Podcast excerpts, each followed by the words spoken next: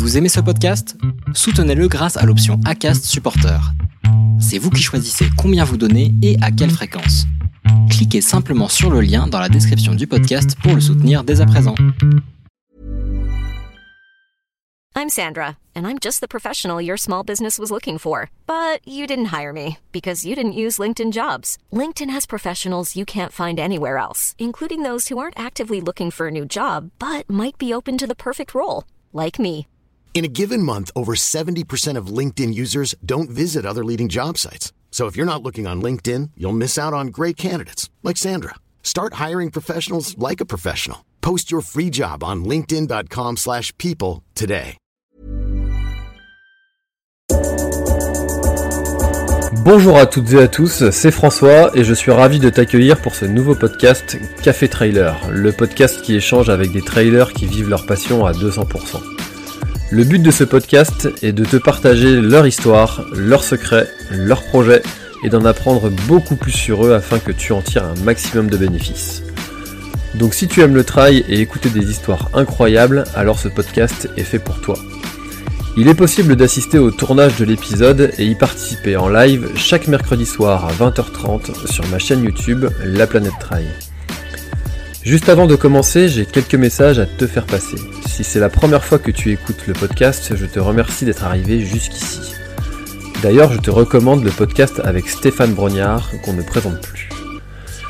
J'ai beaucoup d'ambition avec ce podcast et je souhaite aller chercher des trailers de plus en plus incroyables et j'aimerais vraiment échanger avec tes trailers préférés. Sache que l'un des meilleurs moyens pour de les convaincre de participer, c'est notamment de leur montrer que vous êtes nombreux à adorer le podcast sur les réseaux sociaux et sur les notes iTunes. Donc si ce n'est pas encore fait, tu peux aller mettre une note sur Apple Podcast ou iTunes. C'est vraiment ce qui m'aide le plus à inciter des trailers connus à venir témoigner. Si tu écoutes plutôt sur Spotify, tu peux très facilement le partager en story sur Instagram, tag moi et je te repartagerai. J'en profite donc pour rappeler le nom de mon compte Instagram, c'est @laplanètetrai. Suis-le et tu y retrouveras entre autres les coulisses du podcast. C'est aussi un excellent moyen de me faire tes retours et de me suggérer des invités. Enfin, j'ai aussi écrit un livre, Comment choisir ses chaussures de trail, que tu peux télécharger gratuitement sur mon site planettrail.com dans l'espace boutique. Maintenant, place à mon invité du jour. Bonsoir à tous, bonsoir Rémi, merci d'avoir accepté mon invitation que je t'ai faite. Comment vas-tu Rémi?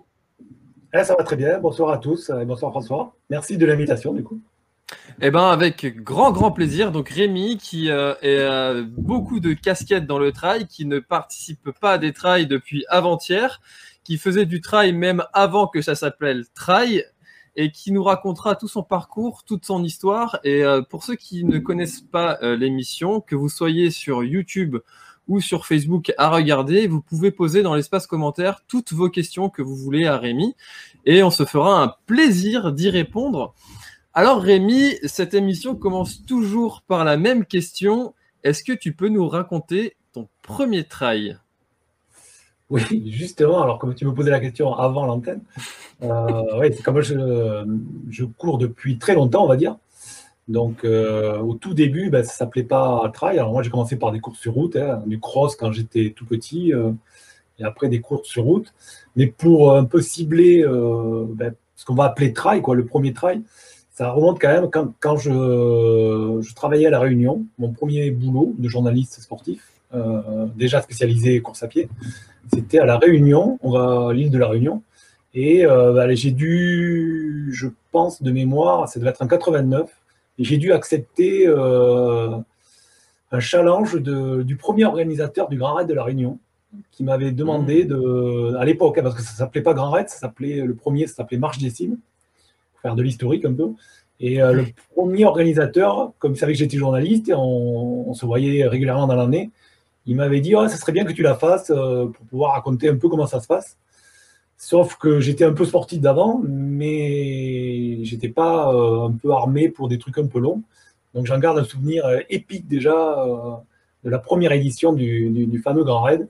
Bon, il faisait que 110 km à l'époque, mais Ouais. c'était déjà énorme pour l'époque parce qu'on connaissait pas du tout. T'imagines, à 89, euh, Ouais. on connaissait pas des longues distances, c'était vraiment. Donc voilà, ça va être à peu près ça mon grand raid. Ça fait un peu romanesque de dire ça comme ça, de raconter ça Mais je pense que ça ne va pas être loin du premier, de la première course qui ressemble à un trail. D'accord, donc avant tu faisais des, courses longues sur route quand même, euh, et, ton premier trail t'est passé à directement 110 km, surtout qu'à cette époque-là, j'imagine que l'équipement, les connaissances en alimentation, en, préparation dénivelé, etc., c'était pas vraiment les connaissances qu'on a maintenant et le matériel qu'on avait. Comment ça se passait euh, du coup euh, à cette époque-là? Alors le premier en, en 89 bah, c'était pas, c'était pas, je dirais qu'on n'était pas très nombreux au départ, donc c'était pas vraiment euh, appelé trail, tu vois, c'était pas représenté comme un trail, c'était plus une aventure. Et les gens y allaient plus pour, euh, euh, j'allais pas dire une grande randonnée, mais presque quoi, tu vois, histoire de partir. Mm. Tu avais des sacs à dos comme des sacs à dos maintenant, pas des camelbacks, c'était vraiment des sacs à dos. Et tu partais dans, dans l'aventure, c'était pas lié vraiment à la course. Alors il y avait toujours une dizaine de personnes devant qui étaient très rapides et qui étaient issus un peu des courses de montagne de métropole et même de, la Réunion, des plus des, routards qu'on appelait, qui faisaient de la route et, de la course de montagne et qui, eux, euh, bah, jouaient un peu la gagne. Après, euh, tout de suite, euh, tu passais les dix, premières places, c'était, tu vivais une aventure. C'est une, grande aventure. Alors, il n'y avait pas. Bah, moi, moi, je me rappelle à l'époque, j'avais, enfin, pour, parler de ça précisément, hein, j'avais un petit sac que je m'étais aménagé moi-même, quoi, avec des sangles pour pas faire mal aux, aux épaules, des sangles à mousse, mais c'est un sac euh, banal, comme tu as un sac euh, que tu amènerais au boulot. Et puis dedans, euh, tu avais une bouteille d'eau, tu avais un truc pour manger. Ben, il n'y avait pas du tout, c'était pas, on est, on est loin de l'époque de maintenant. C'était vraiment une, une, grande aventure. Ok, ça marche. Et du coup, donc ça c'était en, en 89. Et une fois que tu as, tu as accompli ce défi, euh, tu t'es dit, qu'est-ce que tu t'es dit? Je veux recommencer plus, plus rapidement possible ou c'était euh, c'était un truc de fou, ça, plus jamais? Euh, Où est-ce que j'ai mis les pieds? Qu'est-ce qui s'est passé ensuite? Oui, alors, à l'époque, tu vois, 89, quand tu reprends par rapport Parce que moi, moi j'ai commencé à travailler là-bas à La Réunion. Donc j'y suis resté 4-5 ans pour, pour le mmh. boulot et c'était déjà lié à la course à pied j'étais journaliste sportif au, quotidien de La Réunion. Donc j'y suis resté. Et euh, si je prends maintenant, après, euh, j'ai vu un peu ce qui se faisait après euh, sur la métropole. Et à l'époque, il n'y avait pas énormément de choses. Le trail, ça n'existait pas. Le mot trail, hein, ça a été, ça n'est pas, c'est apparu qu'à 95, on va dire 96, avec le 95, c'était les premières éditions des, Templiers. Et le mot trail est apparu qu'après. Donc, même à la Réunion, il y avait ce grand raid, il y avait quelques courses autour de montagne, mais il n'y avait, pas de, il y avait pas le mot trail, il n'y avait pas de trail. Donc moi, quand j'ai vécu la première, je l'ai faite plus parce que, euh, pour répondre un peu au défi que m'avait lancé l'organisateur de l'époque, pour que je vive de, l'intérieur et que je puisse en parler. Mhm. Mais j'avais pas euh, idée de continuer là-dessus, tu vois. À l'époque, je faisais encore euh, beaucoup de courses. quand je faisais des courses, c'était surtout sur route, quoi. Des, bah, tout ce qui est semi, pas, même pas de montagne, tu vois. C'était plus lié quand même, moi, 10 km semi. Et là, j'avais fait, euh, j'avais fait, comme on dit, euh, un coup, quoi, tu vois, un, défi. Et puis voilà, je n'étais pas encore mm. lancé là-dedans. Euh, pour après commencer vraiment les trails, moi, en pratique de trail, ça a été beaucoup plus tard. je dirais même quand je suis revenu en métropole après, après 95, tu vois. D'accord. donc pour te dire, pour te dire, c'était pas, on n'en parlait pas encore. Hein, c'est pas, c'était pas apparu encore, tu vois. Donc le, Grand Raid, ça a été quelque chose d'à part, quoi, tu vois, un peu différent. Alors maintenant, avec des recherches, puisque on va en parler tout à l'heure, mais je suis en train d'écrire un livre un peu sur l'histoire du trail. Mmh.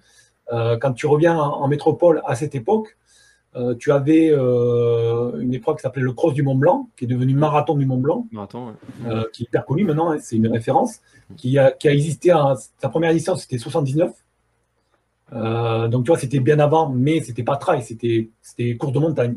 Et pareil, tu avais une course en Alsace, les crêtes vosgiennes, qui est né en 76. Pour te dire les deux dates un peu euh, où il y avait déjà des courses qui ressemblaient à des trails sans avoir le mot trail euh, qui existait voilà, avant le Grand Raid de la Réunion. Donc moi, euh, quand je suis revenu en métropole, ben, il n'y avait pas de à part ces deux-là, mais bon, c'était très spécifique. Il n'y avait mm. pas de, trail encore. Hein. C'était que des, que des courses sur route et quelques courses de montagne, évidemment, qui étaient dans le, un peu dans le, dans le giron de la FFA, tu avais les crosses, la saison de l'athlétisme, mais tu avais aussi quelques cours de, montagne pure et dure. D'accord, ok. Et donc toi, tu, as, tu es arrivé donc en métropole, tu as découvert qu'il y avait quelques courses comme ça qui se faisaient, tu t'es dit, tiens, moi aussi je vais, je vais participer à, ces courses-là. Donc en 95, tu t'es, tu t'es, as commencé à te, te, renseigner plus précisément sur le trail et donc tu es, tu es passé de la route au trail ou tu as mixé un petit peu les deux? Ouais, pendant un moment, pendant un moment, j'ai mixé les deux quoi. C'est-à-dire que euh, tu vois, alors pour reprendre le, truc, la première apparition du mot trail, euh, ben 95, les Templiers. Euh, Gilles Bertrand, qui s'occupait du, premier magazine de trail à l'époque, magazine papier, je parlais, il n'y avait pas Internet. Mm. Donc, magazine papier, euh, ouais, ça remonte, ça fait un peu dinosaure de, parler de ça, mais le magazine papier, le premier, s'appelait Endurance. Mm. Endurance, maintenant, qui, qui, est devenu euh, Endurance Mag Trail, qui a aussi un site Internet. Mm. Et euh, il, a, il a lancé, parce que Gilles Bertrand était le rédacteur en chef, le patron d'un magazine qui s'appelait VO2 Mag. Mhm. Et comme il, a vu avec les Templiers que ben, ça commençait à, à, prendre, ça commençait à plaire à pas mal de gens, le, le, ben, le trail du coup. Hein. Il a, il a lancé le mot trail parce qu'il s'était inspiré de ce qui se faisait euh, aux États-Unis. Le trail c'est déjà là-bas. Il a lancé le mot et après c'est rentré dans le, disons, dans le vocabulaire de tout le monde. Tout le monde après les épreuves se sont appelées trail quoi. Et, et moi du coup et de 95 à 2000, on va dire. À 2000, ça a été assez. 99-2000, ça a été assez une époque charnière pour le trail. Moi, jusqu'à là, ben, je faisais beaucoup de courses sur route. Hmm. Mais, euh, alors pour te dire, ce qui est quand même assez, assez euh, notable, remarquable, c'est que euh, on n'avait pas l'habitude des, longues distances. Sauf le Grand Raid qui était un peu à part, mais bon, c'était à la Réunion. si tu n'y allais pas, tu connaissais pas trop. Hmm. on n'avait pas l'habitude. Alors, quand tu faisais déjà ici marathon, euh, jusqu'en. Ben, ça a duré longtemps, mais c'était un peu l'épreuve ultime, la distance qui, était quand même dure à, appréhender, à gérer, et tu, et tu hésitais à aller au-dessus. Donc, quand, es quand les Templiers sont apparus en 95, ça faisait 67 km. Et pour beaucoup, c'était déjà euh, un aboutissement. C'était vraiment, on, préparait les Templiers. Quoi. Hmm. Et, euh, et, donc, euh, tu, ben, tu, te, tu, tu te préservais, en fait, tu faisais des semis, des courses sur route, et tu n'allais jamais très haut, à pas, pas, au-delà du marathon. Quoi. Et souvent, tu préparais ta saison. Beaucoup de trailers de cette époque ben, préparaient, parce que c'était un peu les Templiers, c'était un peu les championnats de France officieux. Mm. Donc, beaucoup se préparaient pour cette date-là. Et il n'y avait pas beaucoup d'autres trails jusqu'à. tu vois, ça a commencé vraiment à fleurir 98, 99, 2000. Là est apparu le calendrier, c'est a commencé à grossir avec des trails euh, des petits trails, disons, un peu partout. Et jusqu'à là, tu n'avais pas trop le choix. Quoi. Tu faisais les Templiers, tu préparais. Et, euh, et après, ben, ouais, je pense que le, charnière, ça a été 99-2000. Là, vraiment, le calendrier trail euh, a commencé à, s'étoffer avec d'autres épreuves. Quoi.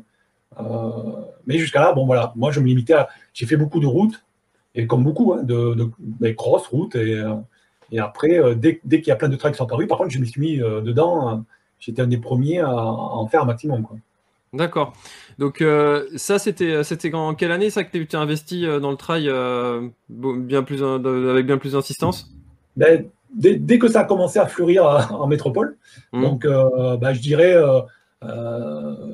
ouais 95 les premiers Templiers, donc 97, 18, 19, là ça a commencé petit à petit à voir.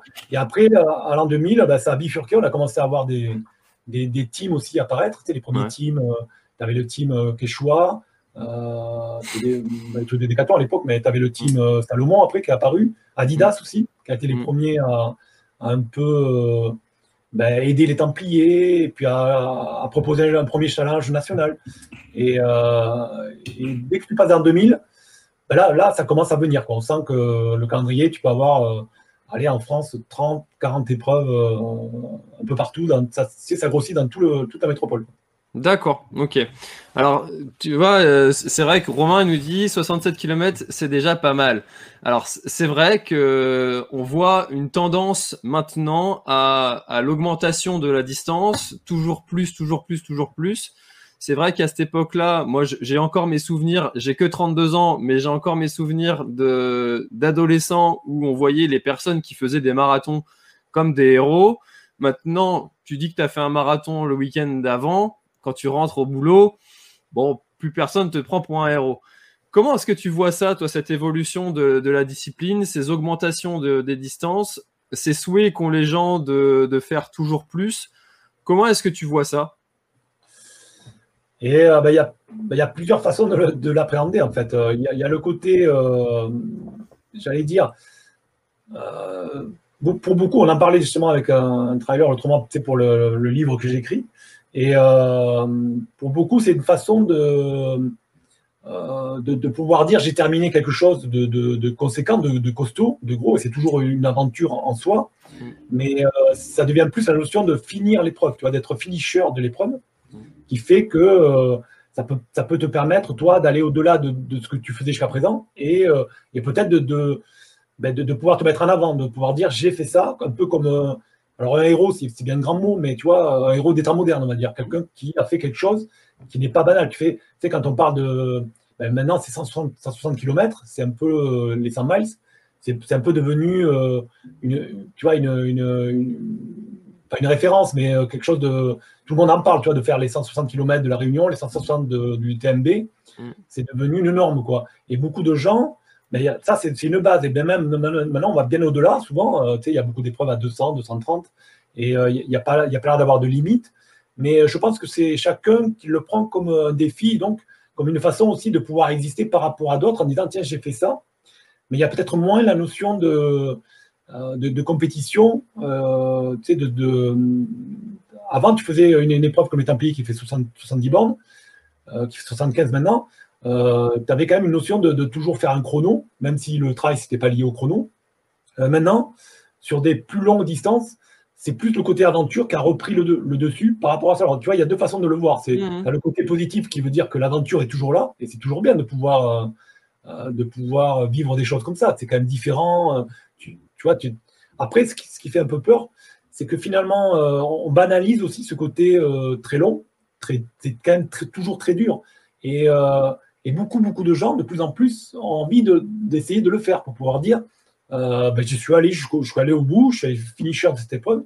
Et finalement, tu as moins, as moins conscience peut-être de, toute la préparation qu'il faudrait faire en amont. Euh, il faut faire attention à plein de choses, tu sais. Et, euh, et ça ne s'invente pas. C'est pas un truc qui est, quand même. Tu vas pas du jour au lendemain te dire tiens, je vais faire 170 bornes demain sur une course. Et pourtant, on a l'impression que beaucoup négligent pas mal de points d'avant, de préparation, de, de, faire gaffe à plein de choses et se présentent se présente comme ça, sans, vraiment être prêt sur des épreuves. Donc, tu vois, je ne sais pas si j'arrive à bien me faire comprendre, mais il y a les deux, deux, aspects. Il y a le côté aventure qui est humain, quoi. Tu te dis, je vis une aventure et ça, c'est chouette, pourquoi pas? C'est mieux que de, que de rester chez soi et tu vois, de rien faire. Et quelque part, si tu aimes bien courir ou être dans la nature, c'est génial de pouvoir euh, aller au bout d'un truc très long, d'un ultra. Et à la fois, ça fait toujours un peu peur parce que c'est tellement banalisé que, bah, peut-être qu'il y en a plein qui se blessent, qui ne peuvent plus courir après. Il y en a qui ne sont pas préparés et qui finalement sont très déçus et qui, le vivent mal. Tu vois, c'est un peu les, deux, ça balance entre les deux, euh, mon, cœur. Tu vois, je ne suis pas critique au point de dire ah, c'est pas bien ou c'est bien. J'essaie de voir les deux, côtés. Voilà. Je, rejoins ton, analyse sur euh, le côté, euh, égo, parce que c'est valorisation de l'ego, en fait, de dire, bah, tiens, ce week-end, enfin, ou, dans trois semaines, je vais à La Réunion, je vais faire la diagonale des fous, bon bah là tout de suite euh, les gens ils vont, te regarder avec des étoiles dans les yeux. Par contre, si tu dis bon bah voilà, j'ai fait euh, j'ai fait l'échappée belle, personne connaît cette course, enfin dans, dans, sauf dans le milieu du trail où tout le monde la connaît, mais quand tu parles euh, dans, dans, ton milieu social de gens qui ne pratiquent pas la course, on va te répondre ah ouais mais j'ai un copain il a fait l'UTMB hein, et puis du coup toi, aussi tu as envie d'y aller. Du coup tu te dis ah je, je, fais je fais que l'échappée belle. Alors lui il me parle de l'UTMB euh, faut que j'y aille aussi, euh, faut que je fasse ça aussi. Euh, voilà, il y a ce côté aussi égo de dire bah si moi aussi j'en suis capable d'y arriver à faire ce genre de truc. Donc ouais ouais, je rejoins complètement ton analyse sur le côté le côté j'ai envie de le dire. Et puis et complètement aussi d'accord sur le côté on part à l'aventure hein, finalement et puis comme toi tu l'as vécu comme tu nous le racontais au début exactement. sur, ton premier. c'est la base de la base de, de, de, la passion pour ça en fait. C'est que quoi que tu fasses, à quelques, quelques périodes que tu sois, tu sais, euh, au début, quand c'était les, premiers, les pionniers, et maintenant, ça reste quand même, ça reste quand même, quand on parle de l'ultra, hein, de l'ultra trail, ça reste quand même mm. quelque chose de, particulier, de difficile, et que tu le fasses euh, super entraîné, moins entraîné, ou quand tu es dedans, tu oublies un peu quand même un peu le reste et tu, vis ton truc. Donc, euh, quelque part, ça, c'est bien, ça reste. Quoi. Ce côté-là ne peut que rester, même au fil des, époques. Ça, perdure. Après, après, comme tu dis toi-même, hein, moi, sorti, j'ai pas, j'ai pas dit le mot égo parce que j'essaie de pas l'employer. Mais c'est vrai que c'est quand même euh, la, base de, ce pourquoi beaucoup se, peut-être se, mettent dedans pour essayer de, retrouver après euh, une valorisation par rapport aux autres. Mm. Et est-ce que c'est bien ou pas tu peux, peux pas le dire. C'est un peu, en plus, là, on parle de sport, mais c'est quand même très, en ce, moment, c'est la société qui est un peu, un peu faite comme ça aussi. Donc, euh, tu peux pas aller à, tu vois, à contre-courant de la société. Sinon, euh, te mettre ermite dans la montagne, et, pourquoi pas, hein, mais, mais euh, tu dis pas les trucs. Tu vois, là, dès que tu t'inscris quelque part, ben, tu t'inscris. C'est-à-dire que, que tu, tu, as un dossard, tu payes, donc tu, tu es dans des, règles, dans des règles imposées, et donc tu, tu, fais un peu socialement comme tout le monde. Donc, tu peux pas aller après critiquer ce que toi-même tu as, tu, vois, tu, tu, as décidé de faire. voilà. bien sûr. Alors moi, je, moi, je trouve que, comme je disais à, Serge Moreau quand il m'a, quand il m'a, on a échangé ensemble pour son interview qu'il m'a, qui m'a fait dans, dans son magazine Esprit Trail. Euh, il me, il me disait que, il me demandait comment est-ce que je voyais ça, et je lui disais que justement, enfin, l'ego, je trouvais pas ça, je trouvais pas que c'était négatif comme, comme, euh, comme sentiment, parce que si finalement, bah, cette, cette envie de, de se dépasser fait sortir les gens de leur canapé, eh ben allons-y. Après, si c'est vraiment uniquement de se mettre en avant, etc. Bon bah là, il y a quelque chose peut-être de pathologique derrière, mais je suis pas sûr que ce soit la, majorité des trailers qui fassent qui fassent ça pour ces raisons-là. Donc euh, au contraire, si ça bouge, les, ça force les gens à se bouger. Bah, c'est très bien en fait d'avoir envie de valoriser son ego pour ces raisons-là. Oui, après, ça c'est le, le, point vraiment positif. Quoi. Après, euh, mm. euh, il faut faire attention quand même, comme je disais tout à l'heure, le, le, contre, bah, le, revers de la médaille, c'est qu'il faudrait quand même euh, faire attention à se préparer un petit peu comme il faut, quand même, ou tu vois, un minimum pour pouvoir pas, pas, pas, pas, se faire mal, pas, pas finalement faire une dépression parce que tu n'es pas arrivé au truc et que hmm. tu te dis j'y arrive pas et finalement ben là c'est l'ego qui en prend un coup du coup. Tu vois, il faut quand même. Ça ne s'invente pas, c'est pas quand même quelque chose, quelque chose comme tu ferais, tu vas te dire, tiens, je vais faire 5, bornes. Alors, 5 bornes, c'est une base, hein, je, je, dis ça. Et, tu vas faire cette borne, bon, on imagine que tout le monde peut y arriver. Mais, mm. euh, mais pour certains, euh, il faut déjà s'y mettre, tu vois. Donc, euh, donc, et pour, donc, tu vois, l'ego, on peut le placer à plusieurs, à plusieurs niveaux. Donc, je pense que moi, bah, après, après réflexion de ces de longues années, je pense que ah, il faut faire surtout ce que toi, tu as envie de faire, ce que, ce que mm. vraiment qui te fait plaisir, ce que ça t'amène quelque chose. Il ne faudrait pas, pas se dire je le fais parce que après, je vais en retirer des, ben, mon ego va être flatté par ce que les autres pourront dire de ce que j'ai fait. C'est dommage quand même mm. de, faire ça que pour des autres. Il faudrait le faire d'abord parce que toi, ça te plaît et que, et que c'était un peu ta passion, ta façon de vivre aussi, ton envie. Et puis, euh, et, puis voilà. Après, euh, bon, après, il y en a beaucoup qui, une fois qu'ils ont touché, ils ont envie d'en faire d'autres. Mm. Donc, on peut imaginer quand même que tu vas pas à chaque fois dire tiens, j'ai refait celle-là, j'ai refait celle-là, parce qu'au bout d'un moment, ça revient répétitif. Mais tu vas pas à chaque fois, tu vois, flatter ton ego sur toujours les mêmes choses. Donc, euh, bah, c'est peut-être pour ça aussi qu'il y a une évolution de toujours plus, parce que peut-être que euh, les gens ont envie de, se dire, tiens, je suis capable encore de faire encore mieux ou encore, encore plus long, je sais pas. Bah après, euh, enfin, pour mon expérience personnelle, au début, quand je commençais à, faire des trails de 40-50 km, les gens disaient ah t'es complètement fou. Après, quand je suis passé à, à 100, les gens disaient t'es complètement fou. Après, quand je suis passé à 120, bah, t'es complètement fou. Et maintenant, quand je fais 50, on me dit plus rien. Donc, euh... Donc oui, ça, fait, ça fait... Moi, ça s'est un peu, un, peu banalisé. Quoi. Le, comme on disait, les marathons, le fameux marathon, le 42, euh, maintenant, euh, c'est les entraînements de trail pour beaucoup de gens. Hein, parce que, mm. en plus, tu mets du, du, dénivelé dedans. Après, tu vas pas forcément aussi vite que marathon, mais, mais tu as fait quand même des sorties. Quand tu fais des sorties de trail, 40 euh, km et 2000 de dénivelé, déjà, tu as fait fait une bonne sortie, quoi. Oui. pour, beaucoup, maintenant, ça fait. Ça, c'est. Dans le monde un peu du trail, de, ça fait, c'est banalisé, quoi. C'est banal. Ça, c'est la sortie mm. presque que tu peux faire de la week-end, tu vois, de base. Donc, à l'époque, c'était pas ça du tout. C'était vraiment. Voilà, c'est exactement. On prend le Ok. Euh, alors, comment est-ce que tu es passé ensuite du, du trail à finalement faire partir plutôt du côté, bon, appeler ça encore plus dans l'aventure, à, faire des courses comme, euh, comme la Barclay. On le voit derrière, euh, donc euh, derrière, derrière c'est sur la fameuse barrière jaune de, de la Barclay. Comment est-ce que tu en es arrivé à, t'engager sur des courses comme ça? Oui, alors là, on va dire, c'est, tu vois, c'est encore une autre partie de ma, dire carrière, mais bon, c'est pas vraiment carrière sportive, j'ai pas été au, niveau, hein, mais carrière de vie, c'est que dans, ma vie, en fait, j'ai commencé alors course sur route, puis j'ai pris le, le virage trail dès que ça que c'est apparu en métropole. Et, euh, bon, au début, c'était quand même, euh, on était un peu pionnier, précurseur. Euh, au tout début, ah, j'allais pas dire qu'il n'y avait pas autant de densité dans les trails, tu vois, il y avait un bon niveau quand même sur les premiers, mais c'était pas aussi dense que, maintenant. Maintenant, tu as un niveau costaud, mais tu as vraiment une densité qui fait que, tu vois, pour, pour les Templiers, par exemple, on parlait, on parlait de celle-là comme référence, pour les Templiers, pour se classer maintenant dans les 10 premiers ou 20 premiers, il faut être super costaud en trail. Euh, à l'époque, moi, quand je l'ai fait, euh, bah, j'ai dû faire 2002, 3, 4, courir au Templier, tu vois, j'étais toujours bien placé. Et euh, il y avait il y a moins d'intensité, tu pouvais accrocher des, places pour, tu vois, pour situer, comme je n'avais pas un niveau extraordinaire quand même. Donc, j'arrivais à sortir mon épingle du jeu. Et ça, ça a été toute ma carrière, on va dire, jusqu'à allez, 2010, 10, 11, 12. Et, et après, ben, l'âge aidant, avec l'âge, euh, moi, j'ai toujours fait de la route et beaucoup de trail, euh, mais j'ai jamais fait de, sauf le Grand Raid de la Réunion, qui est l'exception, j'ai jamais fait de longue distance. Je j'ai jamais fait des ultras.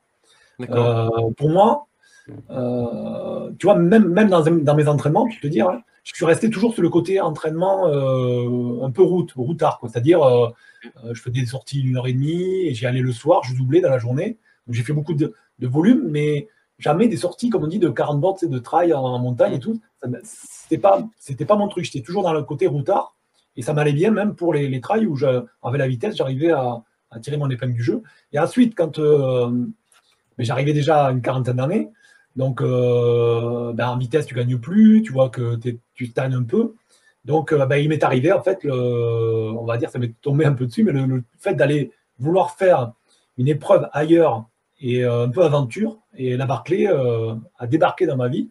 Mm. Et à partir de là, alors ça s'est pas fait tout de suite, mais euh, la première année, j'y suis allé là-bas, c'était 2014 ou, 15 ou 14, enfin la première édition. Et ben, j'étais pas prêt vraiment en ultra, tu vois, sur du long. J'étais pas prêt, j'étais gardé, j'avais gardé un peu la même façon de m'entraîner qu'avant, sans parler du fait que je connaissais pas du tout le, parc à l'époque. Mais bon, à l'époque, c'était il n'y avait vraiment pas beaucoup de renseignements sur, l'épreuve, alors que maintenant, c'est hyper, d'aller dire démocratisé, c'est hyper connu maintenant. Et, euh, et, à l'époque, tu vois, quand j'y suis allé, euh, bah, j'avais pas encore cette notion d'ultra. Et après, au fil des années maintenant, par rapport à la préparation justement de la Barclay, eh ben là, j'ai commencé à faire euh, des sorties beaucoup plus longues et, et, même au fil des années, des, des trails plus longs un peu partout dans la saison. Euh, et j'ai tenté de. J'ai fait plein d'autres choses maintenant euh, plus, plus longues et plus près de ce qu'on appelle l'ultra. Et tu vois, ça a été une dernière presque phase de ma carrière ou de ma vie, quelque part, de ma vie de, de coureur, hein. mm. tout à la fin. Donc, tu vois, je ne me, considère, je me considérerais pas comme un, ultra trailer, parce que j'en ai jamais vraiment fait, sauf les, les peut-être les 7, 7, ou 8 dernières années, aussi 7 dernières années, où j'ai vraiment fait là, par contre, des trucs et, ça m'a ça m'a plu énormément. Quoi. Il y a des, des entraînements hyper longs. Euh, j'ai fait des, des, challenges même euh, en Angleterre sur des, des trucs qui s'appellent la Bob Graham. C'est vraiment des trucs très durs et très longs. Et moi, ça ça m'a plu, mais, euh, mais tu vois, c'est devenu comme une autre, une autre partie de, de, ma carrière sportive. Voilà. Ok. Et pour rentrer un petit peu sur, sur la Barclay, je, je, me posais une question on sait tous maintenant, comme tu le dis, c'est une course qui a été euh, qui a été sacrément médiatisée. On sait que c'est un un enfer euh, un enfer à vivre.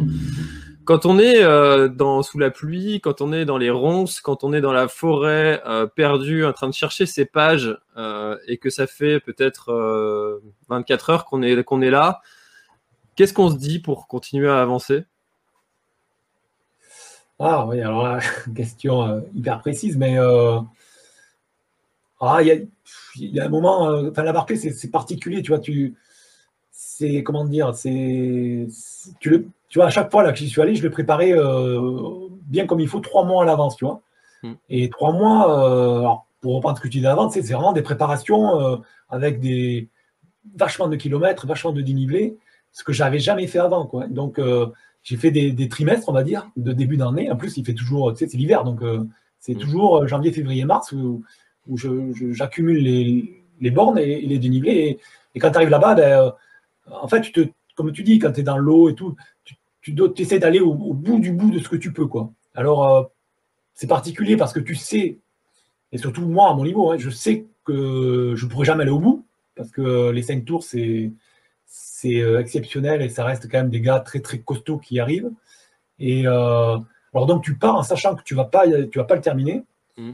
mais que tu vas essayer de tu vas tout donner, que tu vas faire le max que tu peux pour aller le plus loin possible. Donc cette question que tu dis, à un moment donné, euh, tu es, sous la pluie, c'est vrai que tu as les ronces et tout tu ne te poses pas la question, tu vas jusqu'au bout de ce que tu peux. Et, euh, quand, quand tu peux plus, ben, voilà, tu, tu, stops. Parce que, parce, que, ben, parce que quand tu reviens à la barrière, tu n'es plus dans les délais ou tu vois, tu peux plus continuer. Ou, euh, ou parce que ben, tu es au bout de bout de ce que toi tu peux donner en force. Donc euh, c'est très par rapport à des ultra ordinaires ou normaux, où euh, tu sais que tu peux quand même arriver au bout, tu es censé pouvoir arriver au bout, même si tu es mal à un moment donné, tu arrêtes un peu, tu marches, tu marchouilles, quoi, tu marches et mm. tu sais que tu vas le faire, même si c'est deux jours ou trois jours, parce qu'il y a souvent des délais euh, qui peuvent permettre de d'être un peu, plus en delà, en fait. Là, tu peux pas, quoi. Tu, tu sais que, que euh, l'horloge tourne et que si tu t'arrêtes trop, ou si tu perds du temps, ou si tu marches, enfin, tu marches là-bas, mais si tu marches trop lentement, tu vas pourras pas y aller. Euh, euh, donc voilà, sans parler de chercher les bouquins, que des fois, même si tu sais à peu près où il est et, que tu es plus dur à chercher, bon, s'il fait vraiment mauvais, c'est qu'il y a du brouillard et tout, que tu vois plus rien. Euh, même comme c'est pas vraiment de l'orientation, donc même à un moment, tu, tu peux péter les plombs sur un bouquin. Et là, tu perds du temps. alors, tu dis c'est pas vraiment de l'orientation? Pour moi, oui, ça, fait toujours ça fait toujours polémiquer quand on parle sur le, de la Barclay, sur les réseaux, quand il y a qui pose des questions.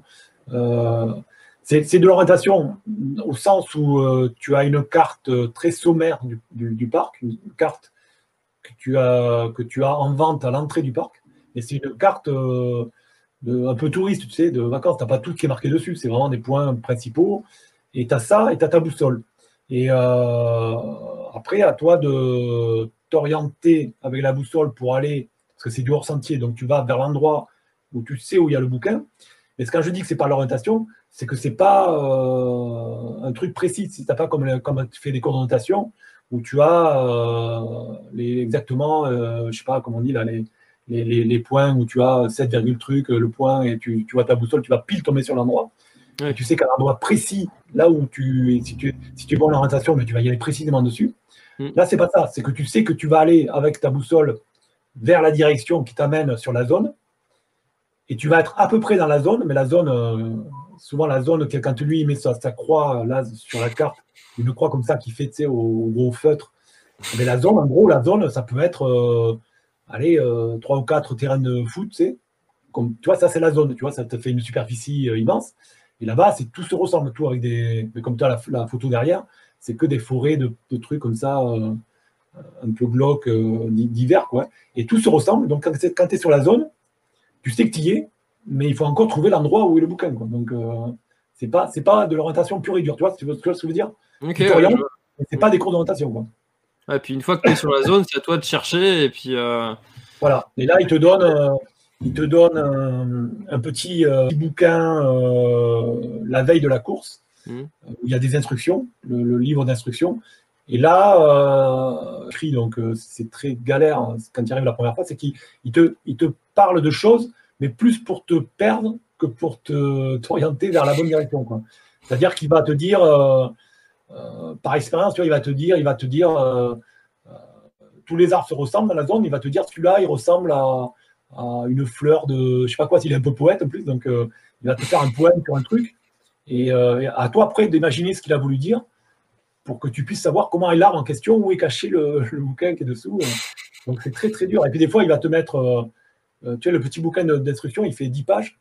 Il va te mettre toute une page sur une description d'un truc qui, qui devant toi fait 10 mètres, tu vois. Alors tu te dis pourquoi sur 10 mètres, tu as tout un paragraphe, alors qu'il va te mettre derrière trois lignes pour un truc qui fait 10 km.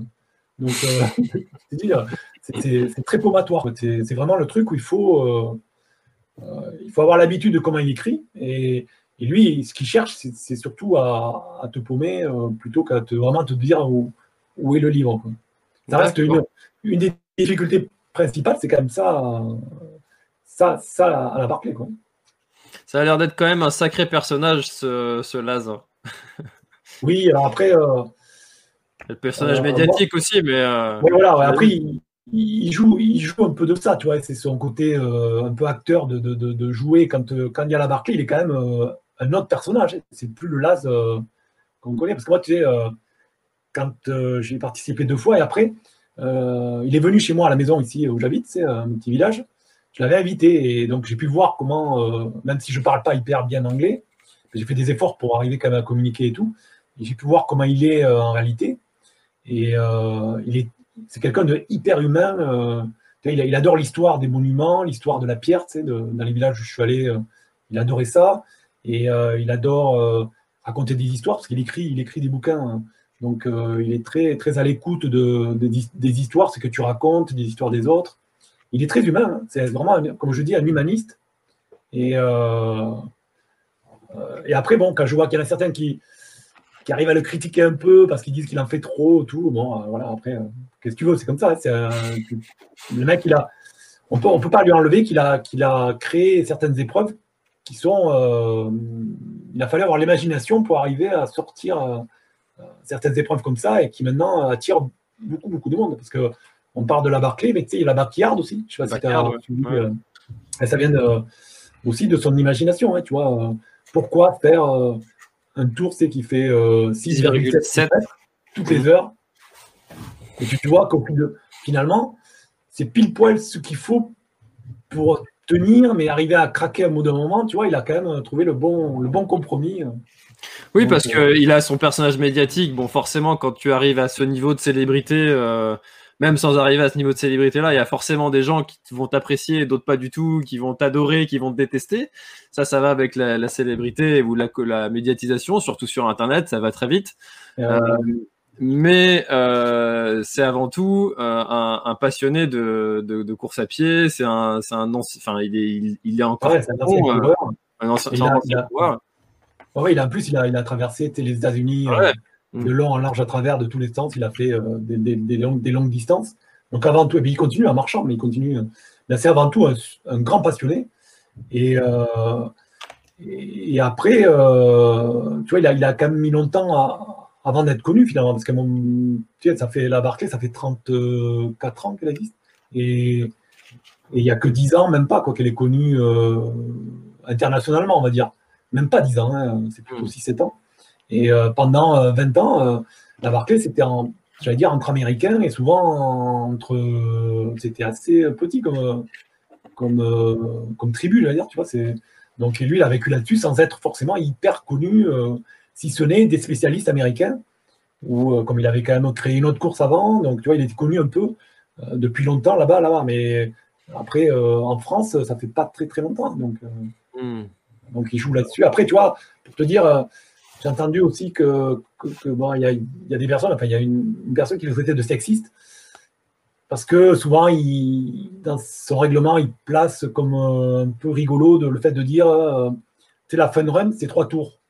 Mmh. Et trois tours, c'est déjà énorme parce qu'il n'y en a pas beaucoup qui arrivent, pratiquement peu de monde y arrive. Et il disait que c'était pour, pour les mauviettes, les enfants et les femmes.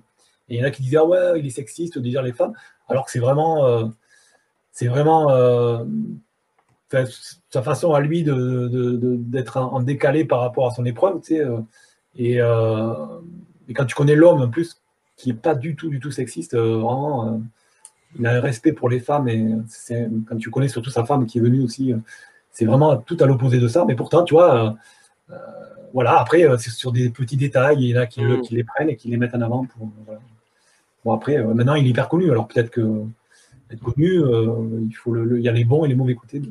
Bien sûr, évidemment, ça, ça, ça, va, ça va te perdre malheureusement.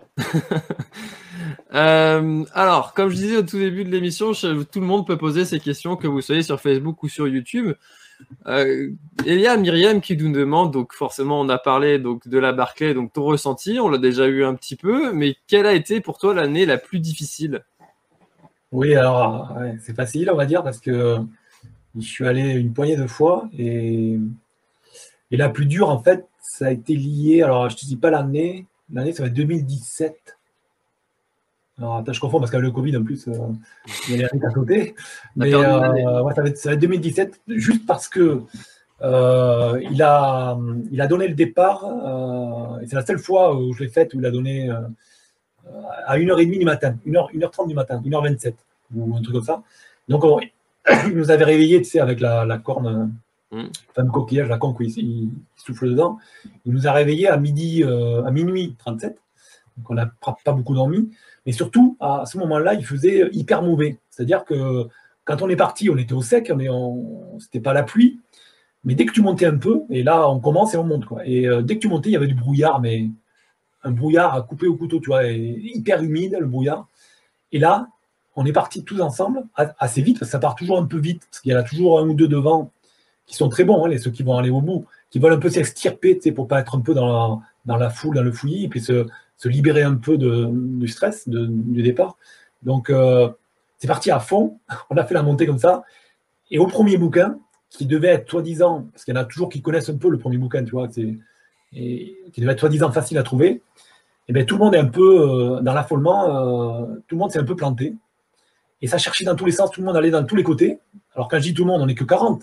Mais là, on était tous ensemble 40 qui partaient, qui allaient, jusqu'à qu'on s'est, on s'est tous allés dans un coin, on s'est tous bourrés.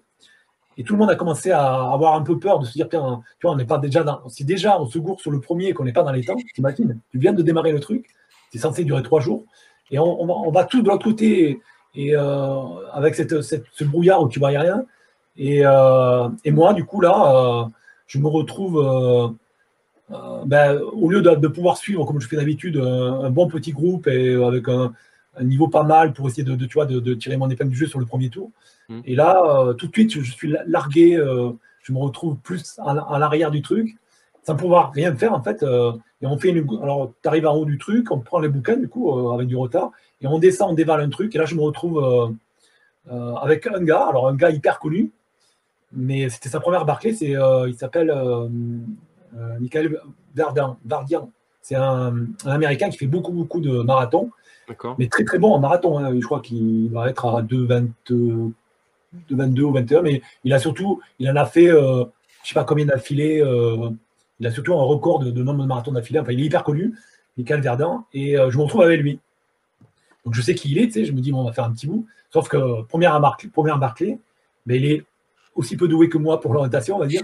Donc on se retrouve tous les deux euh, à galérer, on a galéré toute la journée ensemble, quoi. vraiment on était, euh, en plus, on était vraiment à l'arrière. Et c'est la seule fois où, j'arrive euh, à la barrière jaune, là, qui est derrière en photo, où j'arrive euh, avec un peu de retard. Donc, bloqué dès le premier tour. Et en cinq participations, c'est la seule fois. Tout ça parce que le départ s'est passé de façon catastrophique et chaotique. Et que tous les deux ensemble, ben, on n'a pas pu se démerder à trouver assez vite les bouquins pour. Après, on a, on a retrouvé deux autres personnes ensemble. On était un groupe de quatre avec une, une, fille aussi qui est assez connue euh, américaine. Et, euh, et euh, ben voilà, on est arrivé trop tard. je crois que ça se joue à, à une demi-heure près. Mais, mais bon, trop tard. Quoi. Une fois que tu as, as, toutes les pages, mais que c'était assez épique parce que même je me souviens, il y avait ce départ et tout, et puis un moment donné, bon, tu sais que ça va être vraiment galère. Et à un moment donné, on fait une, erreur d'orientation sur, sur un, dire, un truc qui devait aller tout droit dans le sud, on se trompe un peu. et le seul moment du parc où tu traverses une route, et la route, je la connaissais bien à force de la, faire, même en voiture et tout. c'est une, route où il n'y a pas beaucoup de passages. C'est vraiment une route euh, paumée, quoi. Mais quand même du bitume. Et là, la fois où on arrive là, on arrive à un endroit. Pourtant, la route, je l'avais pris plein, plein de fois. Hein, mais à un endroit complètement à l'opposé de là où on devait être, c'est dans un petit village, euh, enfin, quelques, quelques baraquements. Et là, je me dis, putain, on est là, quoi. Et on a, dû faire, on a dû faire 3 ou 4 km de, route pour revenir sur l'endroit de la route où on, aurait dû traverser, juste pour avoir le, truc de, de traverser la route. Et là, tu te dis, bon, euh, bon mais c'est bon, quoi. On va pas, on va pas arriver dans les temps, c'est clair. Après, il n'y a pas beaucoup de. tu vois, il restait pas beaucoup à la fin, mais la, demi-heure, voilà, c'était celle qui, qui a été la plus dure pour, pour ça, en tout cas, pour ça. Parce que quand tu y vas et que tu fais juste, même pas un tour, quand tu termines au-delà, c'est quand même. Un tour, un tour en combien de temps? Alors, euh, le, tour que tu dois faire, tu as. Euh, en fait, c'est particulier parce que tu as 12 euh, heures, dans de mémoire, 12 heures pour faire le tour. 12 mm. heures. Et si tu veux le faire, si tu veux enchaîner jusqu'au 5, tu as à chaque fois 12 heures. Mais si tu es à 12 heures, un peu plus, tu as quand même une marge d'accepter pour pouvoir faire la de run, les trois tours. Donc, si tu arrives à euh, parce qu'il te, il te, laisse, tu vois, 12 heures, ça fait 36 heures les trois tours. Mais lui, il te laisse 40 heures pour faire le, la de run. Donc, tu vois, ça te fait euh, une marge de. Le premier tour, si tu arrives en 13h20, tu peux passer encore, quoi, juste. 13h20 parce que 1h20 euh, par 3, ça fait, ça fait les 4 heures que tu as en plus. Donc, ça fait 12 heures. Si tu arrives 12h30, eh ben, tu bascules, tu vas chercher ta. Tu vas essayer de faire trois tours de la fin de run. Voilà. Après, 13h, 13h20, là, tu peux plus au-dessus. Euh, ben, nous, avec euh, Michael, on avait fait 13h40, euh, tu vois, un truc comme ça, de, mémoire. C'était même impossible de, continuer. Je pose la question parce que quand tu, comme tu le racontes en, en, 5 minutes, on a l'impression que bah, c'est un truc qui se passe en 2-3 heures.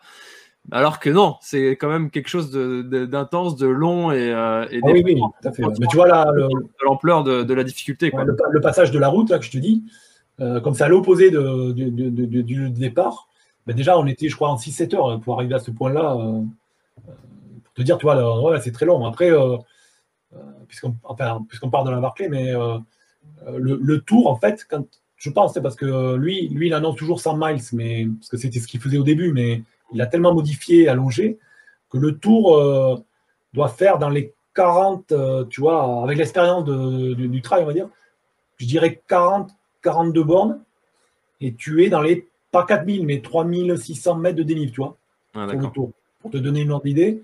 Hmm. Par contre, ça, c'est quand tu cherches pas, quoi, le, bouquin. Dès que tu cherches un peu, ou que tu te pommes sur un petit truc, là, tout de suite, tu rajoutes. Donc, euh, tu vois, avec Michael, par exemple, on, avait dû faire, à la louche, je pense qu'on on avait dû faire 55 euh, bornes, quoi, tu vois, sur un truc. Euh. donc, c'est évident qu'on arrive avec du retard, mais en plus, en perdant du temps, on traverse une rivière de folie. Enfin bon, c'était galère. Mais c'est ouais, le tour, tu vois, tu vois pour, euh, situer ceux qui terminent, hein, ceux qui arrivent au bout, les cinq tours, ils ne sont pas nombreux. Mais ça te fait quand même euh, au moins 200 bornes mm. et euh, pas loin de, de, 20 000 mètres de dénivelé. Quoi, quand même. Donc, tu vois, ça, te situe le. et puis sur un terrain qui est impraticable. Voilà, exactement. Il y, a, y, a, vraiment. Alors, c'est pas tout impraticable, mais il y a. c'est que. Il y a énormément de hors-sentiers Mm. Et le hors-sentier représente trois quarts, trois quarts du truc. Quoi. Donc, euh, ouais, ouais, ouais, c'est la barque, c'est. Voilà. Alors, tu en parlais un petit peu tout à l'heure, et Raphaël nous demande que retiens-tu de ton expérience de la backyard? Ah ouais, là, on passe du, du coq à l'âne. Hein. Il y a le, seul, le, seul, lien, c'est l'âne. C'est le principe. Euh, c'est le principe. On, ouais, tout à fait. Là, non.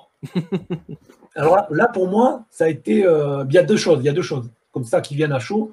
La première, c'est que c'était un dossard, tu vois, et dans l'année, l'année Covid, euh, il n'y a pas eu beaucoup de dossards.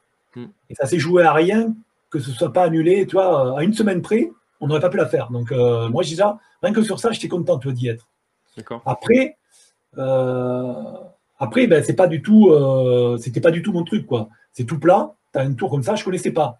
Donc, je me suis dit, comme Laz l'organisait depuis quelques années chez lui, euh, je me suis dit, tiens, ça serait bien d'aller une fois euh, euh, chez lui, mais quand je dis chez lui, c'est dans son jardin, tu vois, là. Et je m'étais dit, pourquoi pas une fois aller le voir, essayer de le faire. Donc voilà, c'était un peu en arrière-pensée, je le gardais dans, un truc de ma tête, dans un coin de ma tête. Et là, comme cette année, il n'y avait pas beaucoup d'épreuves, comme j'étais inscrit au garage de la Réunion, et que ça, s'est annulé, donc je me suis dit, qu'est-ce que je vais faire et tout, j'ai cherché. Et euh, il y avait la backyard organisée en France par euh, Benoît Laval, qui a, plus, qui a fait plusieurs marqués aussi. Et euh, je me dit, tiens, ça serait l'occasion peut-être d'aller voir. Donc je, je, branche Benoît et il me dit, bah, inscris-toi à la backyard, parce qu'il y avait une backyard traditionnelle, celle qu'il organise, qui était en novembre, qui a été annulée, celle-là. Mm. Et il y avait la backyard, la fameuse, entre guillemets, hein, championnat du monde de backyard. Mm. parce que là, personne ne pouvait aller chez lui, il a décidé de, réunir toutes les manches organisées à travers le monde mm. de backyard. Il y en a quand même 25 hein, à travers le monde. Il a dit on va faire tout le monde au même endroit, au même, enfin, au même moment, tout le monde en direct sur Internet, et tout le monde va le faire à la même heure, au même jour. Et donc, je me suis dit, tiens, ben, j'ai tenté le coup sur celle-là.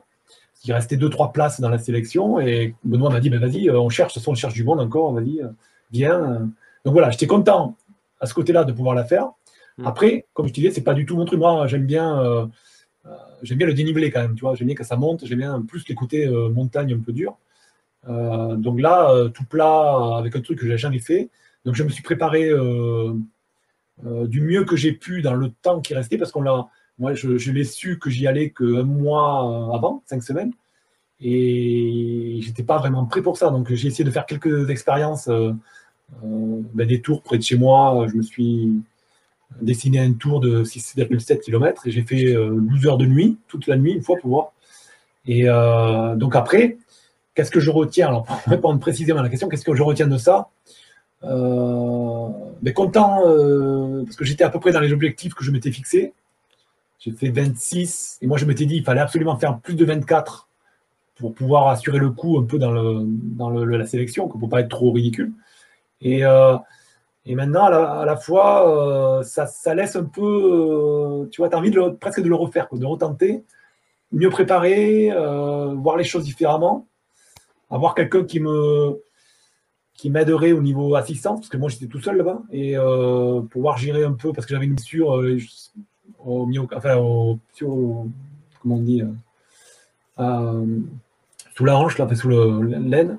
Et euh, si quelqu'un m'avait massé, pense que ça aurait, tu vois, ça aurait pu passer à un moment donné, alors que j'ai souffert trop tôt dans l'épreuve pour aller plus loin. Enfin bon, voilà, je pense que ça se retente, quoi. Ça se revit au moins une fois pour essayer d'aller un peu, un peu mieux, quoi. Après, c'est particulier, hein. c'est quand même une épreuve. Et euh, alors pour quelqu'un qui voudrait la faire, euh, à tout hasard, moi, il se peut que je, fasse ça en 2021. Qu'est-ce que tu recommandes euh, Plutôt partir sur, sur un rythme soutenu et te mettre par exemple un quart d'heure de pause à chaque fois ou essayer d'être au plus juste et de ne pas t'arrêter? Ouais, c'est la question qui revient tout le temps et que je me posais beaucoup avant, en fait, tu vois, avant de, de, le faire. C'est pour ça que j'ai testé L'idéal, en fait, c'est quand même de tester, je pense, euh, au moins 12 heures. Pour voir si tu arrives à rien, si tu passes bien, tu vois. Si... Parce que 12 heures, tu vas voir, c'est déjà euh, les dernières heures, euh, tu vois, c'est quand même, c'est pas rien, quoi, 12 heures. Hein. c'est tu es, au-delà de 70 bancs. Et, et, ça te permet de, te gérer, quoi, de te voir comment tu réagis justement au temps de, récup. Alors, sauf quand, quand, tu fais 12 heures, tu sais que tu vas les faire, parce que bon, si si tu es un peu entraîné, tu vas sûrement arriver au bout. Et, du coup, euh, tu vas peut-être tendance à avoir aller un peu vite, tu vois, sur les, sur les zones. Donc, tu vas avoir un peu plus de temps pour récupérer. Mais quand tu, es sur place, que tu sais que tu es obligé d'aller le plus loin que tu peux, donc euh, le faire, le, je pense que quand même, euh, et beaucoup, enfin, beaucoup se recoupent là-dessus, c'est que 50 minutes, tu vois, 50 minutes, c'est bien. Ça te permet d'aller lentement. Tu vois, 50, 51, 52. C'est quand même très lent pour quelqu'un qui a l'habitude de courir, je dis. Et à la fois, ça te laisse une petite marge de presque 10 minutes pour pouvoir à la fois euh, manger un peu, te reposer et, euh, redémarrer. Donc, euh, ça paraît la bonne cadence, sauf que tu vois, souvent, il y en a certains qui arrivaient à, qui arrivaient à accélérer sur un coup. Tu vois, 5-6 heures, tu accélères un coup sur une fois pour pouvoir euh, je sais pas, prévoir un ravito un peu plus costaud, euh, vraiment euh, prendre du temps pour manger des pâtes, ou alors faire un micro-sommeil. Quoi. Si tu fais le truc, le tour, tu le fais en, 20, en 40 minutes, ce qui est déjà beaucoup plus rapide. 20 minutes, ça te laisse le temps de, fermer les yeux, tu vois, 10 minutes, un quart d'heure, bien, quoi, tu vois. Donc, donc je pense que c'est la bonne solution. Après, après on fait ce qu'on peut. C'est toujours pareil, c'est vraiment quand tu le fais que tu vois comment, comment tu agis. Et, oui, c'est sûr, qu'après, il y a toujours le, plan, il y, a, il y, a, ce qui est prévu, et puis ben, il y a ce qui se passe en réalité, et puis ce qu'on vit, et puis, euh, puis voilà, ça, on s'adapte après. Après, souvent, souvent euh, comme c'est toujours le même, euh, le même parcours, et tu as tendance à, avoir des blessures que tu connaissais pas en fait, tu vois, des trucs qui te font mal que tu t'attendais pas que ce, soit ça, quoi. Et ça, tu peux pas le savoir en fait à l'avance, Il y a des trucs où euh, moi j'ai eu mal là, euh, la douleur, je n'avais jamais eu, quoi. Et même quand je me suis entraîné 12 heures, je me suis dit, bon, 12 heures, c'est bon, j'ai pas mal, ça va, tout va bien. Et le truc, c'est arrivé au 13e, 14e heure. Alors, est-ce que c'est les mauvaises godasses au mauvais moment, parce que j'ai changé deux fois, mmh. ou est-ce que ça, devait arriver de toute façon? Euh, C'est pas évident, hein, parce que c'est pas un truc, tu vois, quand tu fais du trail en montagne, bah, tu, montes, tu descends, tu n'as pas la même euh, foulée tout le temps. Là, c'est tout le temps, tout le temps la même, euh, la même foulée, un peu la même cadence. Et au bout d'un moment, au moment ça tue. Bah, c'est un peu comme le 24 heures, c'est le, quand tu fais un 24 heures sous piste, comme a fait Kylian, j'ai entendu ça vaguement. ouais, c'est sûr, vaguement. Il y a toujours euh, des douleurs qui arrivent, tu sais pas d'où elles viennent. Euh, euh, mais voilà, c'est lié au fait de, tourner sur une piste. Et là, c'est pareil, c'est un petit, petit parcours. Donc au bout d'un moment, tu as toujours la même cadence, toujours. Ah, quelque chose qui. Non, c'est bon, on t'entend bien. D'accord, d'accord, ok. voilà, voilà. Euh, ok, super. Alors on a parlé de, ton histoire, on a parlé de ta progression vers, euh, vers, vers le trail, on a parlé de ta progression vers la Barclay, on a parlé de la backyard.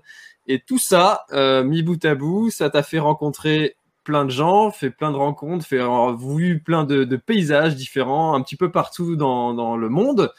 Et tu as décidé de raconter toutes ces histoires dans un bouquin.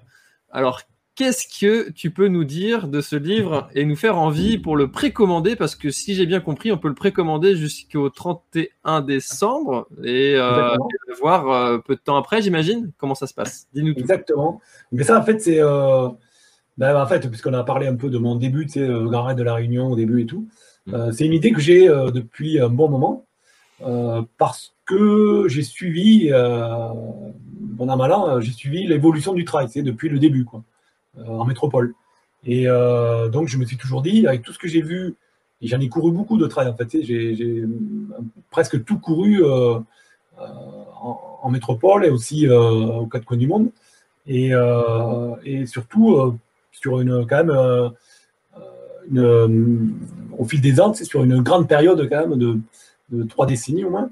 Donc je me suis dit, euh, ça serait bien de, pouvoir le raconter, mais pas, pas de le raconter de façon euh, historique ni exhaustive. Je ne veux pas parler de tout le monde, de dire euh, tout ce qu'il y a eu, de toutes les dates, toutes les courses, tous les coureurs. Non, c'était euh, essayer, moi, par rapport à, mon, vécu personnel, par rapport aux gens que j'ai côtoyés, pouvoir dire à un moment donné, suivre ben, au fil de toute l'évolution du trail, pouvoir interroger ceux que je pense qui ont marqué l'histoire du trail, alors, par rapport à aussi bien des coureurs, des trailers, des trailers, des, femmes et des hommes, des organisateurs aussi, avec des organisations de courses, celles qui ont marqué. Alors, j'en ai parlé, euh, j'en ai cité quelques-unes hein, tout à l'heure, entre euh, le marathon du Mont Blanc qui était une des premières, les crêtes vosgiennes qui étaient une des premières, qu'on appelait pas trail, il y a eu les Templiers, il y a eu bah, le Grand Raid de la Réunion, et après, euh, il y en a plein d'autres comme ça, qui ont marqué à leur manière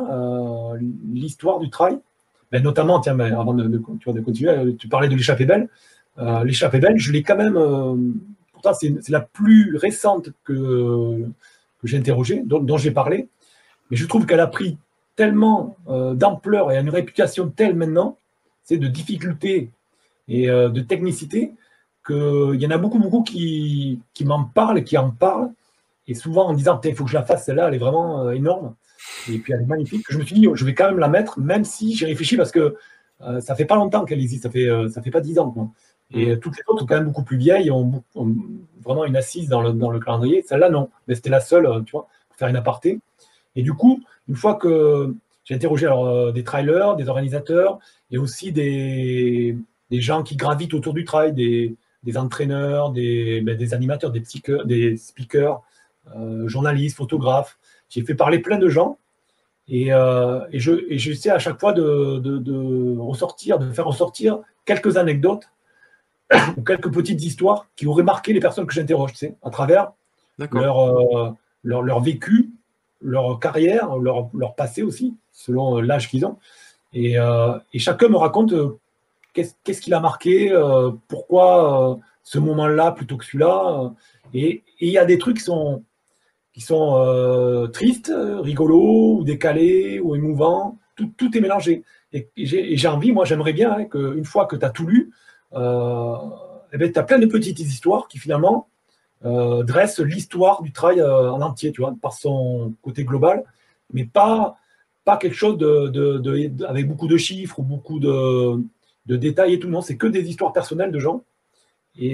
Mais forcément, quand tu as lu, tu auras, tu auras vraiment plongé dans, dans, dans, quand même toute l'histoire de, ce qui s'est passé dans le train. D'accord.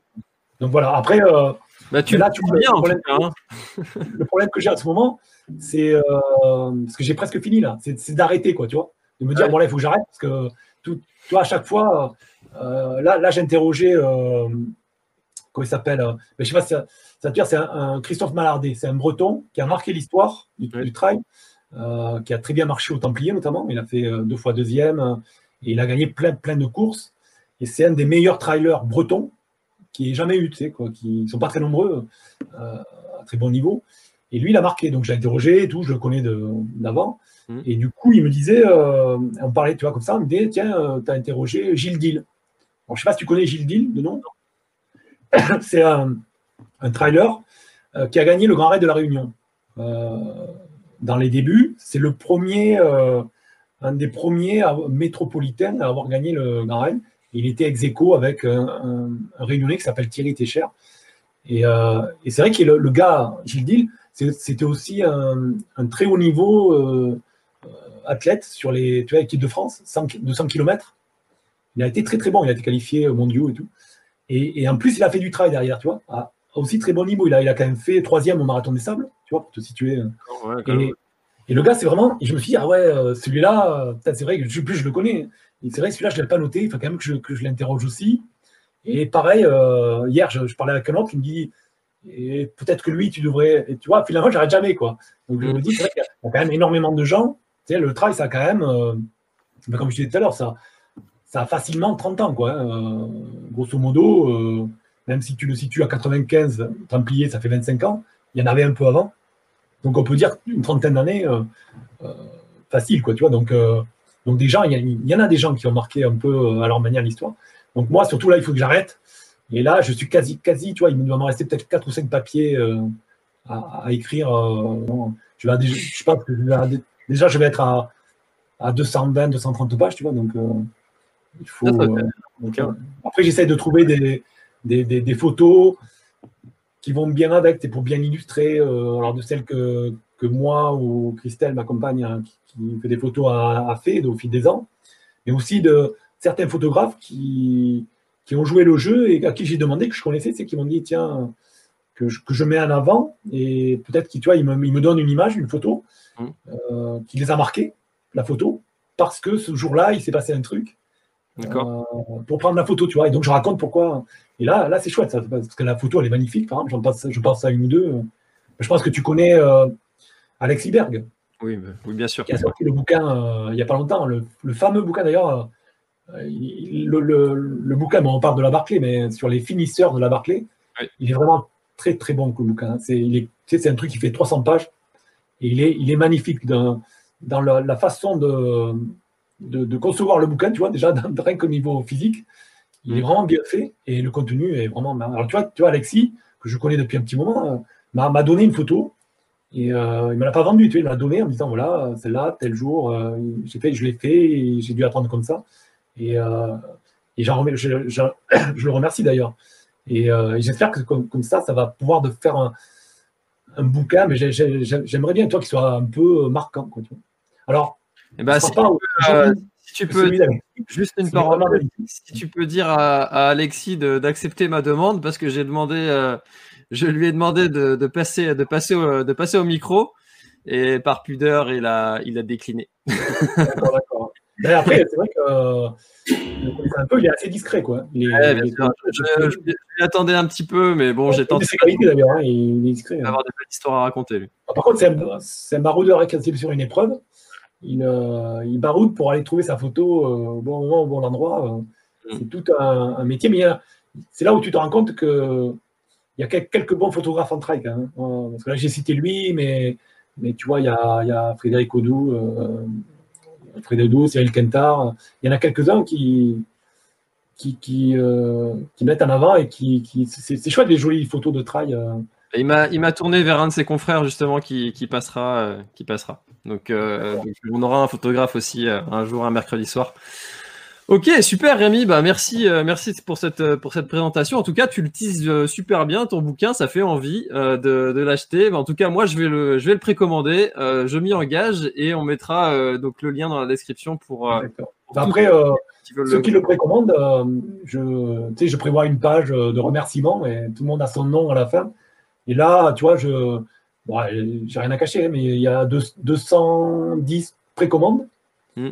Et euh, ce qui est assez intéressant, d'ailleurs, je remercie tous ceux qui l'ont précommandé du coup, mais euh, ce qui est assez euh, encourageant avec les précommandes, c'est que ça te donne de, un peu de force pour pouvoir te dire tiens, ben je, je, le fais, je vais jusqu'au bout, parce que toutes les précommandes finalement sont suffisantes pour payer déjà, moi, si je le fais tout seul, pour mm. payer l'impression du, du, bouquin. Donc c'est quand même énorme. Tu, vois, tu te dis, bon, c'est quand même quelque chose. et ça, je trouve ça bien parce que il y en a beaucoup qui, qui passent par des, des cagnottes en ligne pour pouvoir euh, arriver à, à, faire un projet. Et tu fais cagnotte. Moi, moi j'y arrive pas trop. Bah, je ne sais pas pourquoi, c'est comme ça. Pas... J'ai du mal à mettre une cagnotte euh, en ligne, surtout à cette période, et euh, qui est un peu difficile pour tout le monde. Je me dis, tiens, je l'ai fait précommander. Alors, c'est peut-être la même phase, c'est peut-être finalement la même démarche, mais quelque part, quelque part, une fois que tu vois que les précommandes augmentent, tu te dis, tiens, Mm. C'est bien, les gens ils suivent, même si tu l'as pas encore suivi. Quoi. Et derrière, il va falloir assurer. voilà, exactement. Tu te dis, bon, ouais, au minimum, euh, il faut aller au bout, le faire comme il faut. Après, euh, bon, il y a, y, a, y a, quand même un, comment s'appelle, un, éditeur qui est prêt à, tu vois, qui a, joué le jeu, qui m'a contacté et tout. Euh, mais, mais il n'empêche ça, ça, ça, donne un peu de pex de, de, se dire, tiens, il y en a plein qui achètent. Et, et, bon, je, voilà, je pense qu'au moins, euh, entre tout ce qui a été, tout ce que je t'ai dit là, toutes les petites histoires et toutes les belles photos derrière, euh, bon, ça sera un beau, un beau souvenir quand même qui, pour ceux qui aiment le trail. En plus, le trail, un, comme on, on l'a dit souvent dans, pendant cette heure qui est déjà passée, je t'avais dit qu'elle passerait très vite. Euh, euh, c'est un milieu d'aventure et chacun vit une aventure avec euh, un vécu euh, complètement différent d'une même personne qui aura fait la même course. Et on aime bien en plus raconter, raconter toutes ces aventures. Enfin, l'être humain est un, est un conteur. Hein. On, a toujours, on aime toujours les histoires, on aime toujours lire des belles histoires, en entendre d'autres. Et, et, et, ça m'étonne pas en fait que, que ton bouquin soit, soit, un, soit un succès parce que, enfin, un succès en prévision du moins parce que ça, ça, ça s'annonce super bien parce qu'on aime bien ça. Donc euh, ça, bah, en tout cas, je, je, te souhaite vraiment que, que ce projet aille au bout et puis que ça se, ça se concrétise comme tu le souhaites. Ah ouais. Bon après, c'est vrai que tu, comme, comme tu dis, c'est vrai que le trail, c'est quand même, euh, c'est quand même un, terrain de, de, belles anecdotes souvent parce que. C'est vrai que si on, si on le, tu vois, si on le, si on, si on l'imaginait pour la route, ça serait peut-être plus difficile parce que tu as peut-être moins d'histoires qui te reviendraient sur des courses sur route. Tu vois, si, si je fais la comparaison, parce que moi j'ai couru les deux souvent, mm. et un trail c'est souvent euh, propice à, des petites aventures, parce que c'est souvent assez long, tu sais. Mm. Donc quand c'est long euh, et qui t'arrive, c'est souvent difficile. Donc c'est là souvent qu'il t'arrive des choses euh, qui te restent en mémoire, qui te marquent. C'est pour ça souvent que les gens ils aiment bien le trail d'ailleurs, c'est que c'est particulier pour ça. Et c'est vrai qu'il y a des anecdotes qui ressortent, mais mais il y en a, il y en a certaines sans, rentrer même dans la, dans, dans la course, tu vois, dans le, le fait d'être euh, acteur, d'être trailer, il y en a certaines, je me, rappelle, tu vois, de. On va le citer, mais le, le speaker, tu connais euh, Ludo ouais, mm. la voix, la voix, comme on dit, the voice. Et euh, lui, il m'a raconté. Elle n'est pas piquée des, des de temps, comme on dit. C'est vraiment, c'est rigolo. Mais elle est, alors, je, ne la dis pas parce que autrement, hein, mais un truc qui s'est passé en Corse dans une animation. Euh, c'était vraiment. Euh, elle, est chouette. C'est vraiment de l'anecdote euh, pure et dure. Bon bah voilà, ceux qui hésitaient encore à précommander le livre, je crois que c'est bon, ils sont convaincus.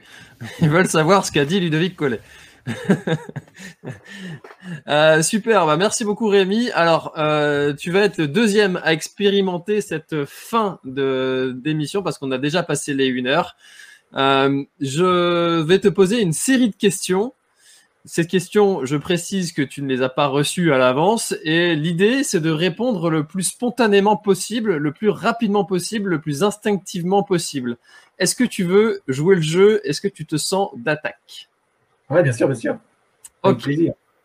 Allez, c'est parti. La personne que tu admires le plus. La personne que j'admire le plus, euh, que j'admire le plus, euh, c'est dur parce que admirer, euh, admirer, admirer. Tu m'as dit vite en plus euh, que j'admire le plus.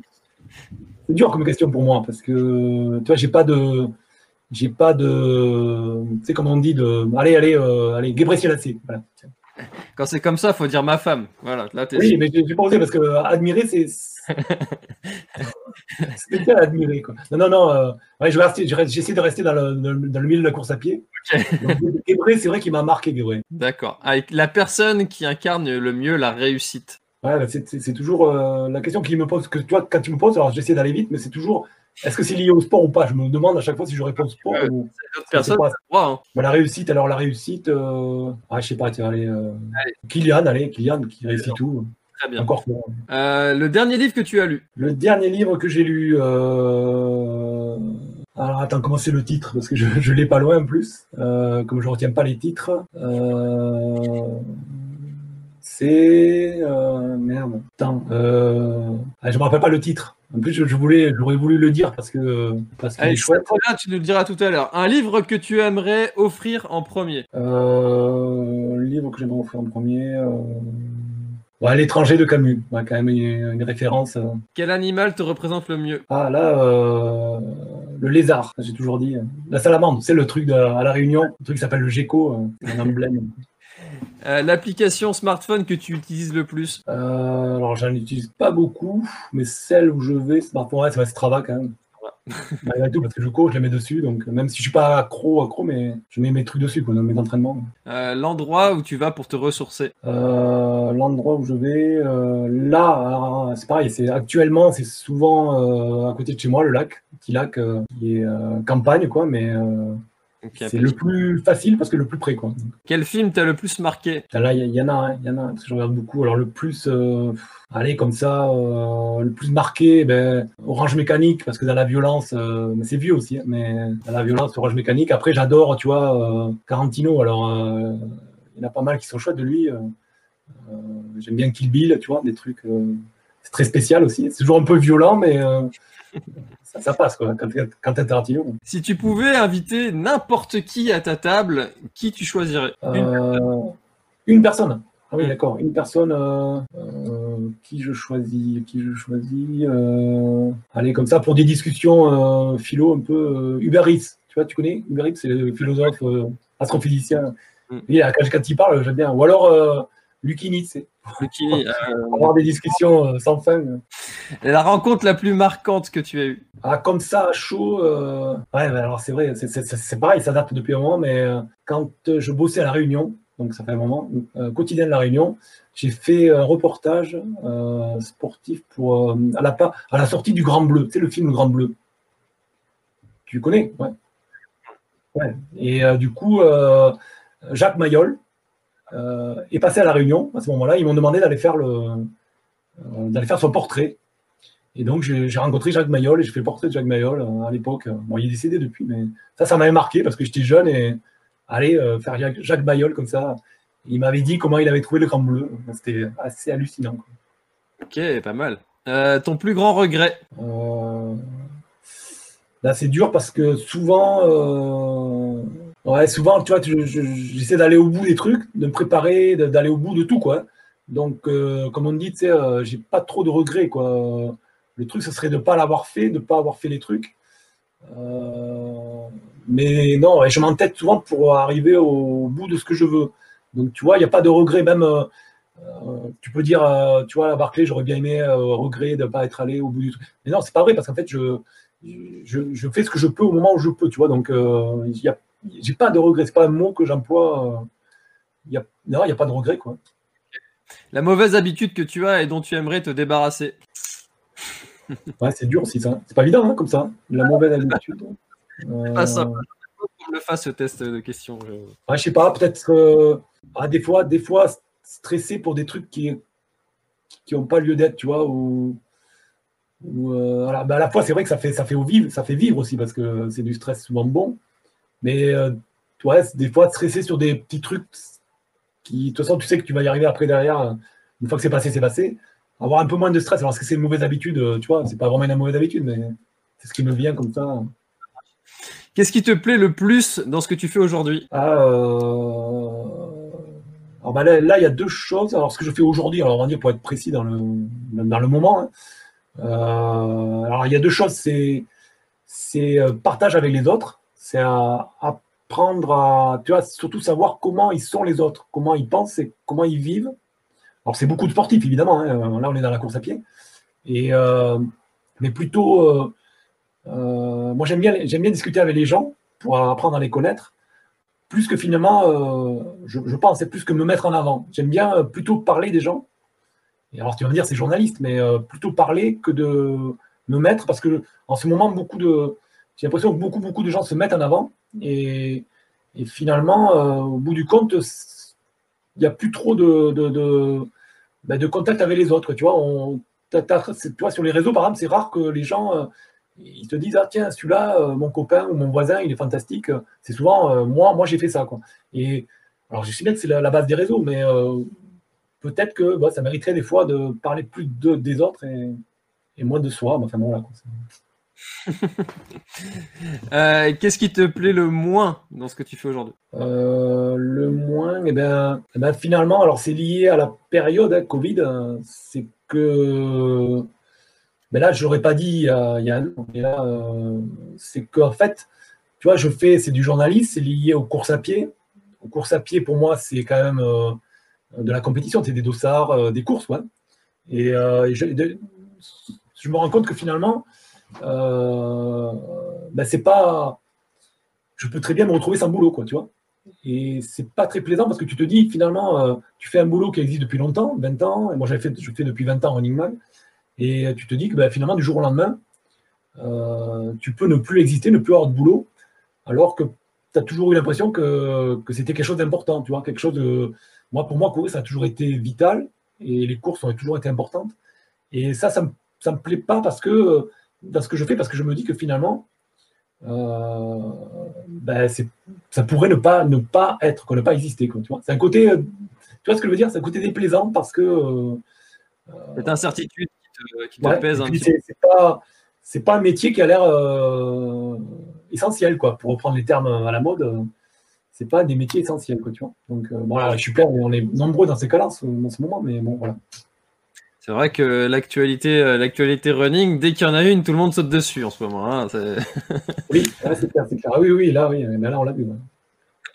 selon tes proches, quelle est ta plus grande qualité? Selon mes proches, euh, mes, proches, je pense, ça va être.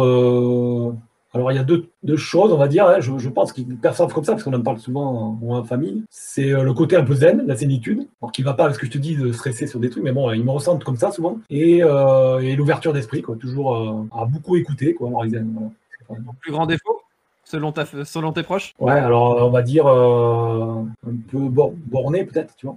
Une petite huile, quoi. Et enfin, la dernière chose que tu fais avant de dormir? La toute dernière chose que je fais avant de dormir. Quand tu dis avant de dormir, euh, avant d'aller au lit ou quand tu es au lit Ce que tu veux. Allez, euh, la dernière chose que je fais, bah, c'est toujours. Euh, alors là, c'est pas original, mais je prends la, la, serrer la main de, ma compagne, de ma femme.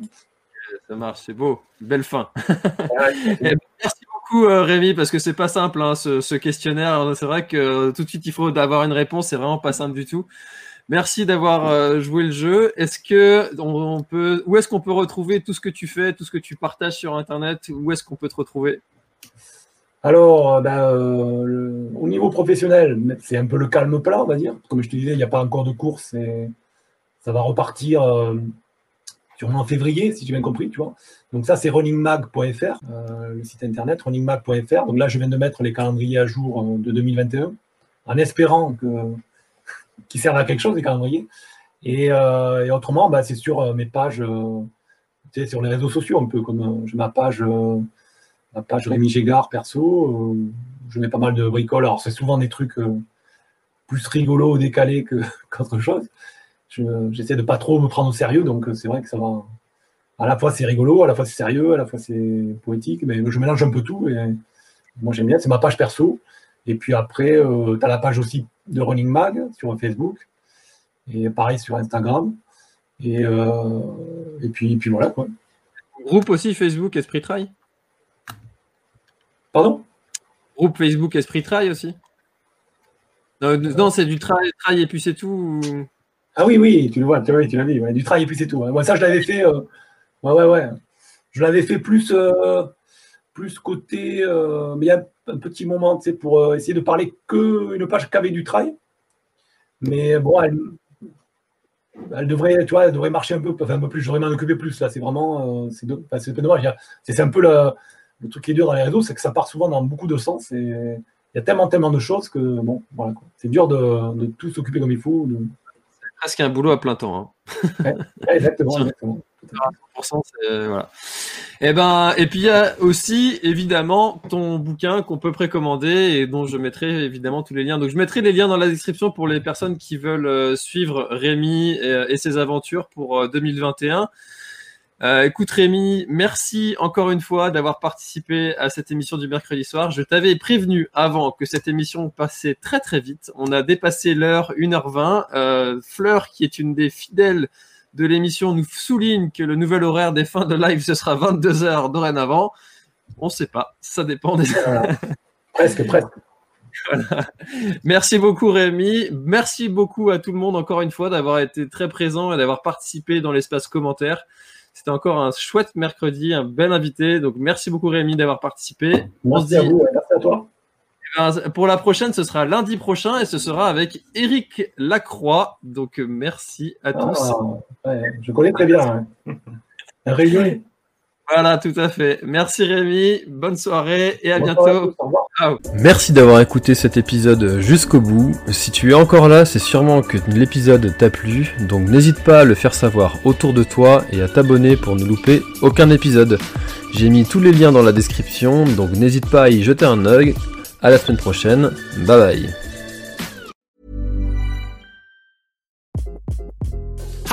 This is Craig Robinson from Ways to Win, and support for this podcast comes from Invesco QQQ. The official ETF of the NCAA. Invesco QQQ is proud to sponsor this episode and even prouder to provide access to innovation for the last 25 years. Basketball has had innovations over the years too. We're seeing the game played in new ways every day. Learn more at Invesco.com slash QQQ. Let's rethink possibility. Investco Distributors, Inc.